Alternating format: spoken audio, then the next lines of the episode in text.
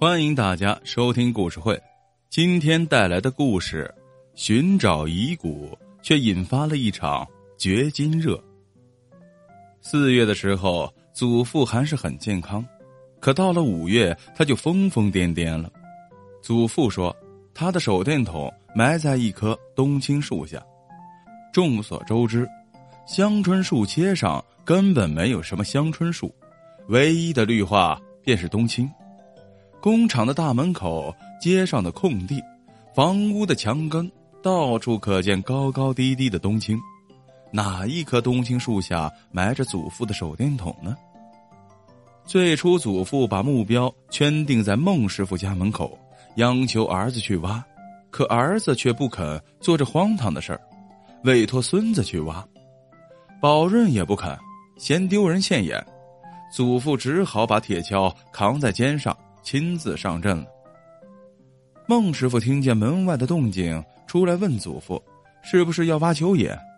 祖父非常坦诚的说：“哎呀，我当年从祖坟上捡了几根祖宗的尸骨，装在手电筒里，一时没地方埋，可能埋在这片冬青树下了。”孟师傅一下子跳起来：“哎，宝润爷爷，你欺人太甚了！”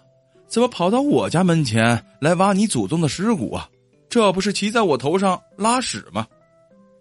祖父羞愧的拖着铁锹后退了几步，借着一阵剧烈的咳嗽酝酿了勇气，忽然向孟师傅抖出了一个历史遗留的问题：“我也不是乱挖呀，孟师傅，你一定忘了，你家的房子盖在谁家的土地上了？这个地方啊。”从前是我家的豆腐作坊，我埋东西肯定是埋在自家的地盘上啊。那会儿你还小呢，不记事儿，去问问你老母亲，他老人家呀一定是清楚的。孟师傅只好敲开了临街的商户：“妈妈，你来了，我家的房子是盖在宝润家的豆腐房上吗？”窗后很快响起了一个老妇人苍老而尖利的声音。谁在翻旧社会的老黄历呀？现在是新社会了，地皮房子都是政府的，政府给谁，那不就是谁的吗？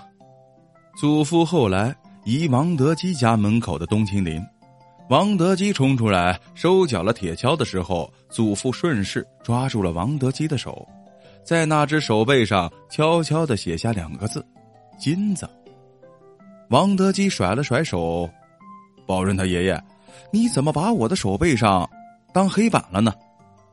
祖父只好凑到王德基的耳边，告诉他：“事情啊，不易张扬。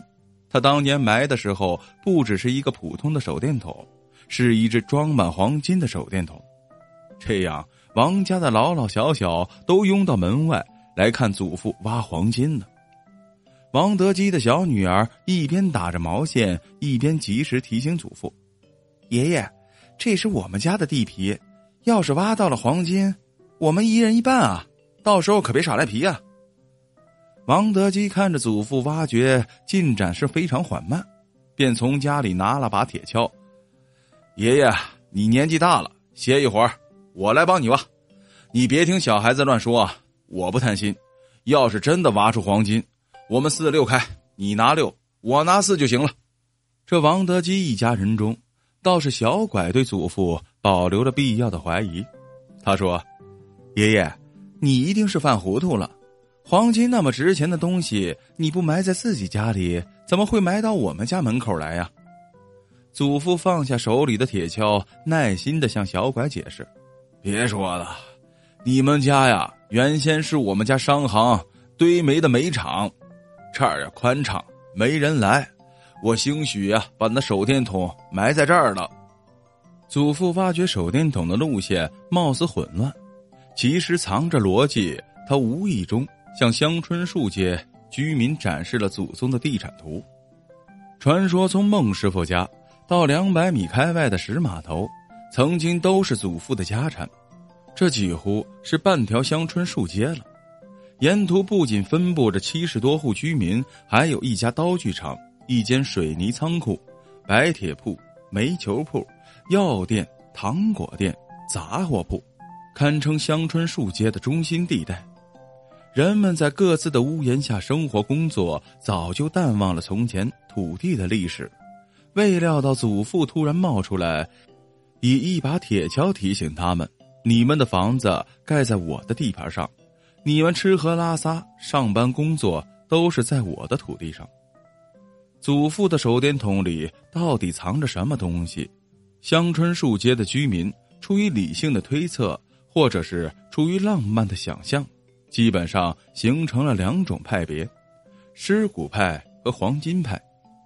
有些人心里打起了发财的小算盘，考证祖父所言真伪。毕竟，只要一把铁锹或者是铁镐，无需投资或风险。最早动手试挖的是王德基一家。连续两个早晨，邻居看着他们家前的冬青树都歪倒在墙上，四周一片泥泞。连水泥地面都似乎进行了一夜夜更，每天夜里都有人出动。宁静的夜空里响起了铁镐铁锹与泥土亲密接触的声音。很多持锹的人在月光下对视一笑，有人坦然，有人腼腆，然后各自挖各自的。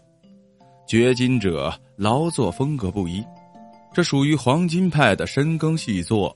属于尸骨派的草草收兵，负责街道卫生的居委会遭受了一场噩梦，三个女主任结伴闯到宝润家，来讨伐罪魁祸首。祖父当时正蹲在地上，用木笋夹固松脱的锹柄，他试探着问主任们：“是不是宝润在外面惹了什么事儿？”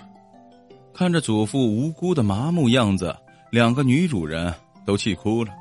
另一个性格特别泼辣，他一脚踢飞了地上的铁锹，捋起袖子，对祖父坦然相告：“爷爷呀，我真想打你一个耳光，解解这心里的气呀。”这场疯狂的掘金运动席卷了香春树街，可最后呢，却不了了之了。